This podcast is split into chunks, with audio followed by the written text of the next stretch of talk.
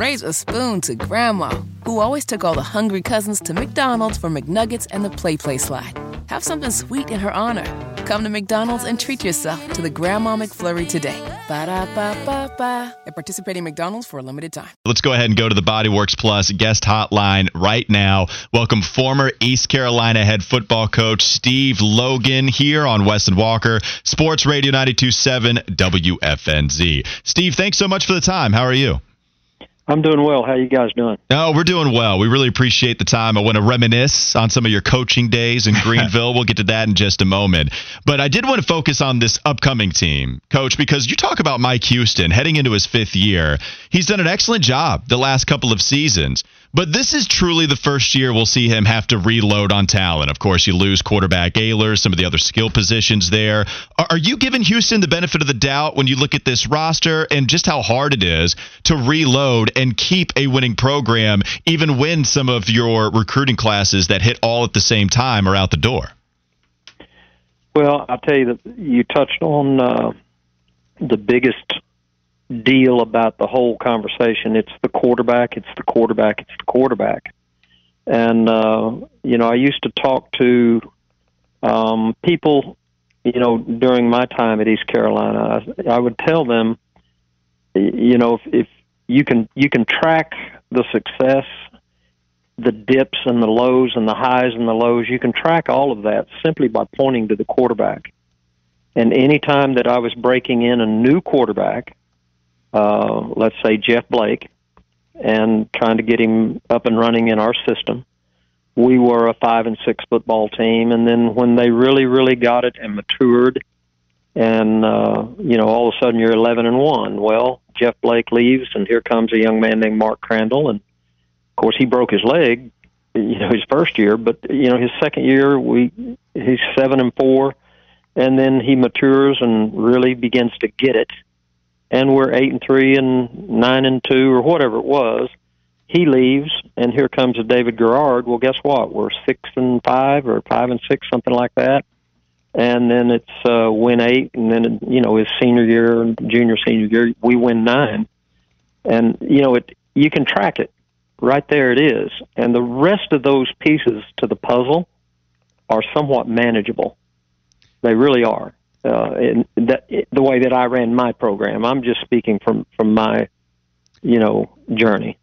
Well, yeah. So Go ahead, Coach. Sorry. That's that that's what you're looking at with Coach Houston, and uh, you know, I've met Mike one time. I don't go back. I've been back to Greenville maybe once, maybe twice um, in 20 years. So, uh, but I did meet Mike briefly, and uh, but from a distance and I'm not critiquing. I'm not. I'm not in the media anymore at all. I'm not analyzing games, any of that stuff.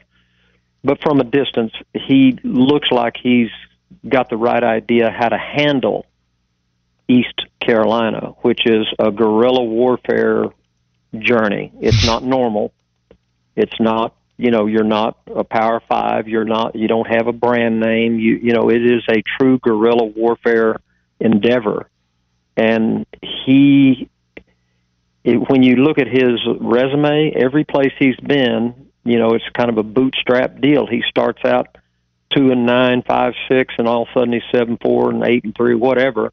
He's done that every place he's been, and and he's kind of done that again at East Carolina. So if he gets a quarterback up and running pretty quick, they'll be pretty competitive pretty quick. It's kind of, to me, it's that kind of simple.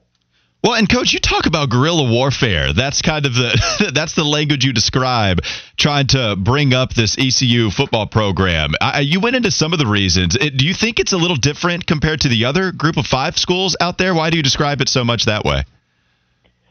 Well, I mean, um, how old are you guys? That's a quick question. Um, Wes is the old man of the group. He's 40. I'm 30, okay. and then our producer is 26. Okay, well, you guys don't know what transpired. You you might be conscious of it, but you don't really know what transpired in the '90s. Uh, when I was head coaching at East Carolina, we had access to good football players. In 1998, uh, uh, the powers that be came along and created a monster called the BCS, the Bowl Championship Series, which, which basically what that did, it told all the recruits, uh, here are the teams that are in the BCS, therefore they have a chance to win a national championship. Here's all the teams that are not in the BCS. Well, we were not in allowed into that group, along with Southern Mississippi and teams that were really, really good back in the day. Okay, and so that began to delineate and separate recruiting. It layered the recruiting. And suddenly I didn't have access to the same players that I had had access to from 1989 up until 1998.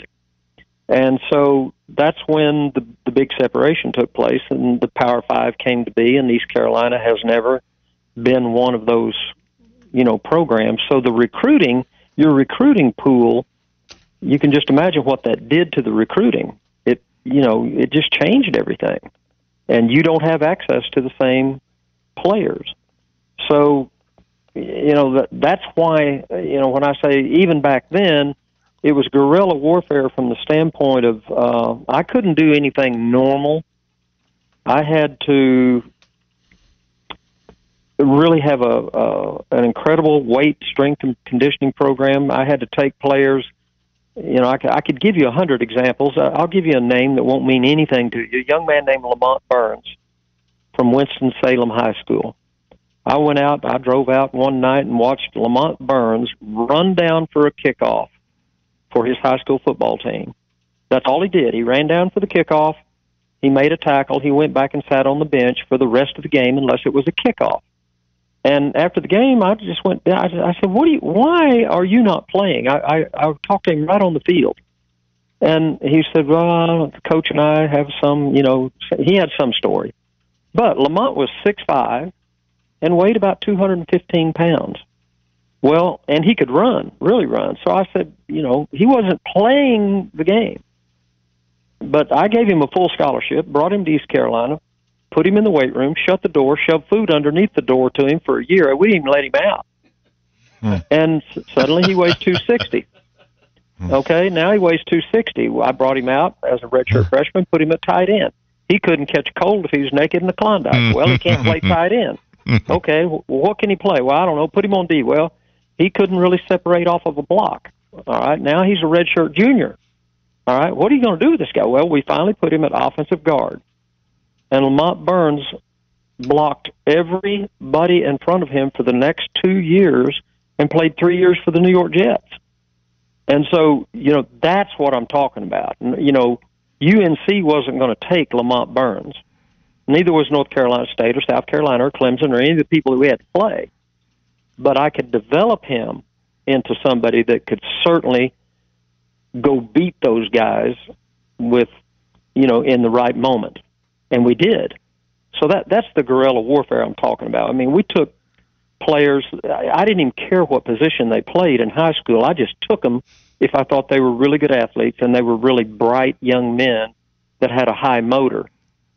And we would bring them into the program, and the high school tight end became a linebacker, and the high school linebacker became a running back, and I had three three of the very best linebackers I had that I took down to Miami and beat the devil out of Miami with. All three of those linebackers hmm. were six two, two forty. All three of them were the high school fullback for their football team that nobody recruited. But they were absolutely fantastic collegiate linebackers.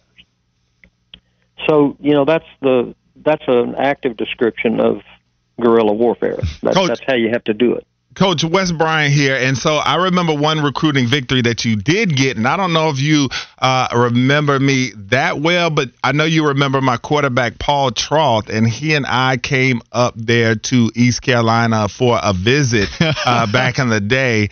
So I definitely said that uh, I was going to mention that to you and see if you uh, remembered me or remembered us because I know you remembered my Yeah, Vance High School offensive lineman, big kid, eventually went to Florida. Do you remember Wes Bryant out of Vance High there, Coach? I do remember that, and of course, and that's what I'm speaking to. When Florida comes along, I'm not going to get that football player. Yeah, coach, you were right about that. and and you know what? If if Florida had come along and that young man told me he wanted to come to East Carolina, I probably wouldn't take him because I think he was not very bright. uh, yeah, man, that that was point. cool. They they asked me about you when we were talking about it, uh, planning the show, and I told them how I remembered meeting you on our recruiting visit up there uh, to East Carolina and coming up there to Greenville. So it is interesting the recruiting battles that you talk about and some of the nuanced things that kids like, and it's a whole different uh, ball game there. And I'm glad that you spoke on just how tough it is to recruit uh, with so much competition, and now you add NIL and uh, all of these things into it. So one recruiting win that East Carolina was able to get was their quarterback Mason Garcia, the 6'5", 242, and he was a four-star kid, so they were really able to get this guy. We talked about him yesterday, one of the highest rated recruits to come to a group of five school ever. So what do you think about him and his potential and what he could do for East Carolina? Well, uh, again, I, I he has he's been on the field so very, very, very little that no one knows, and I would venture to say even uh, the coaching staff at East Carolina doesn't know what they're going to get until you go out and you know the live bullets are firing. You know, you you played college football. You don't know what's going to happen until I mean, practice is practice, games are games, and they're different. But uh, you know, I don't know that they know what they've got on their hands. Um, hopefully he'll develop and become what you just described. But we all know that can go a lot of different directions. I mean, I've had, you know, that star system was another guerrilla warfare deal, and I'll I'll educate you a little bit about the star system. Okay. Okay. Let's say uh, you're a three-star quarterback, and you you've committed to East Carolina. All right well, that's that's a good deal. Here we go. And out of nowhere, suddenly, uh, after your commitment, the recruiting process goes on, and now here comes Clemson, UNC, and um, Oklahoma, and they offer you do you know how the star system works now? Yeah, you're going to get another star based off who's recruiting you because we had a cornerback on our team that was just like that. Never had gotten any accolades up until his senior year. And then it's like, oh, they're recruiting you. They offered you. Okay, we will too. And then it builds and builds. So go ahead and continue on. Well, you just you just defined and answered the presentation that I put forth. a, three, a, a, a, a three star means nothing. A four star means nothing it, it doesn't speak to the talent level. It speaks to who's recruiting you. Now, you could say, well, if they're recruiting him, he must be really good. Well, there's some truth in that. Mm-hmm. But it's not always true. And, and again, I would go back, let's say, to Lamont Burns, who was no stars, but you, but he's, but you can develop it. You can develop, yeah. you know, players.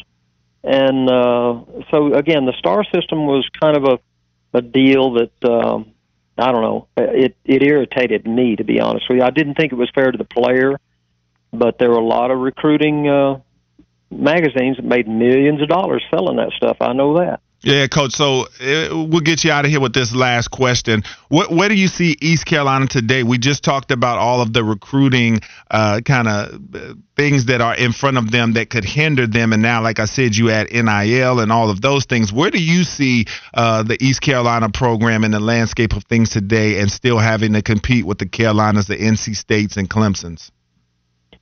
Well, I mean, the NIL thing. Now, this, you know, it used to be a facility arms race, right? You'd go to Florida and you saw, oh my God, they've got a, a, a dressing room and a weight room that's unbelievable and it's way better than East Carolina's. Therefore, I want to go to Florida.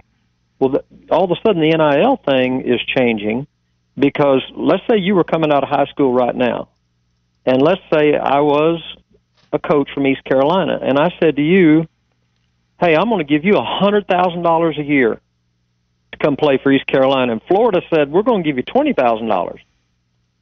Well, you'd go, I don't care what the weight room looks like at East Carolina. I'm going to East Carolina. Yeah. So all of a sudden, the NIL is going to trump the uh, the the facilities. But guess what? The bad news is East Carolina doesn't have a hundred thousand dollars. and they're never, you know, they're not going to have, they're not going to, once again, they're not going to be able to compete in the NIL arena. I mean, I saw something the other day. If you sign a national letter of intent with the University of Texas, and I'm not talking about starting, playing, becoming a starter, no, you get fifty thousand dollars straight up. Well, East Carolina can't do that. I don't know, you know, if North Carolina, North Carolina State, they could do it. I don't know if they are doing it. But there's going to be another giant separation infiltrate the recruiting process when people are doing things like that. Ohio State University, I saw where they raised $20 million overnight for NIL. Well, East Carolina, you know, they can't raise $20 million. And uh, there's a whole bunch of programs that cannot do that. So once again, you're going to get another layering effect to the recruiting process that's going to have all kinds of ramifications on the scoreboard. And you're going to end up with about, you know, 18, 20 schools, you know, the usual suspects that will be able to withstand all of this. That was former ECU coach Steve Logan teaching us about the game of football. Fantastic us young stuff. bucks here on Bodyworks Plus guest hotline. Coach, we greatly appreciate your time. Thank you so much for hopping on with us and talking about ECU and the state of college football. Thanks, football. Coach. Good to hear from you again. All right. See you guys later. All right. I hope so. Raise a spoon to Grandma, who always took all the hungry cousins to McDonald's for McNuggets and the Play Play slide. Have something sweet in her honor. Come to McDonald's and treat yourself to the Grandma McFlurry today. Ba da ba ba ba. At participating McDonald's for a limited time.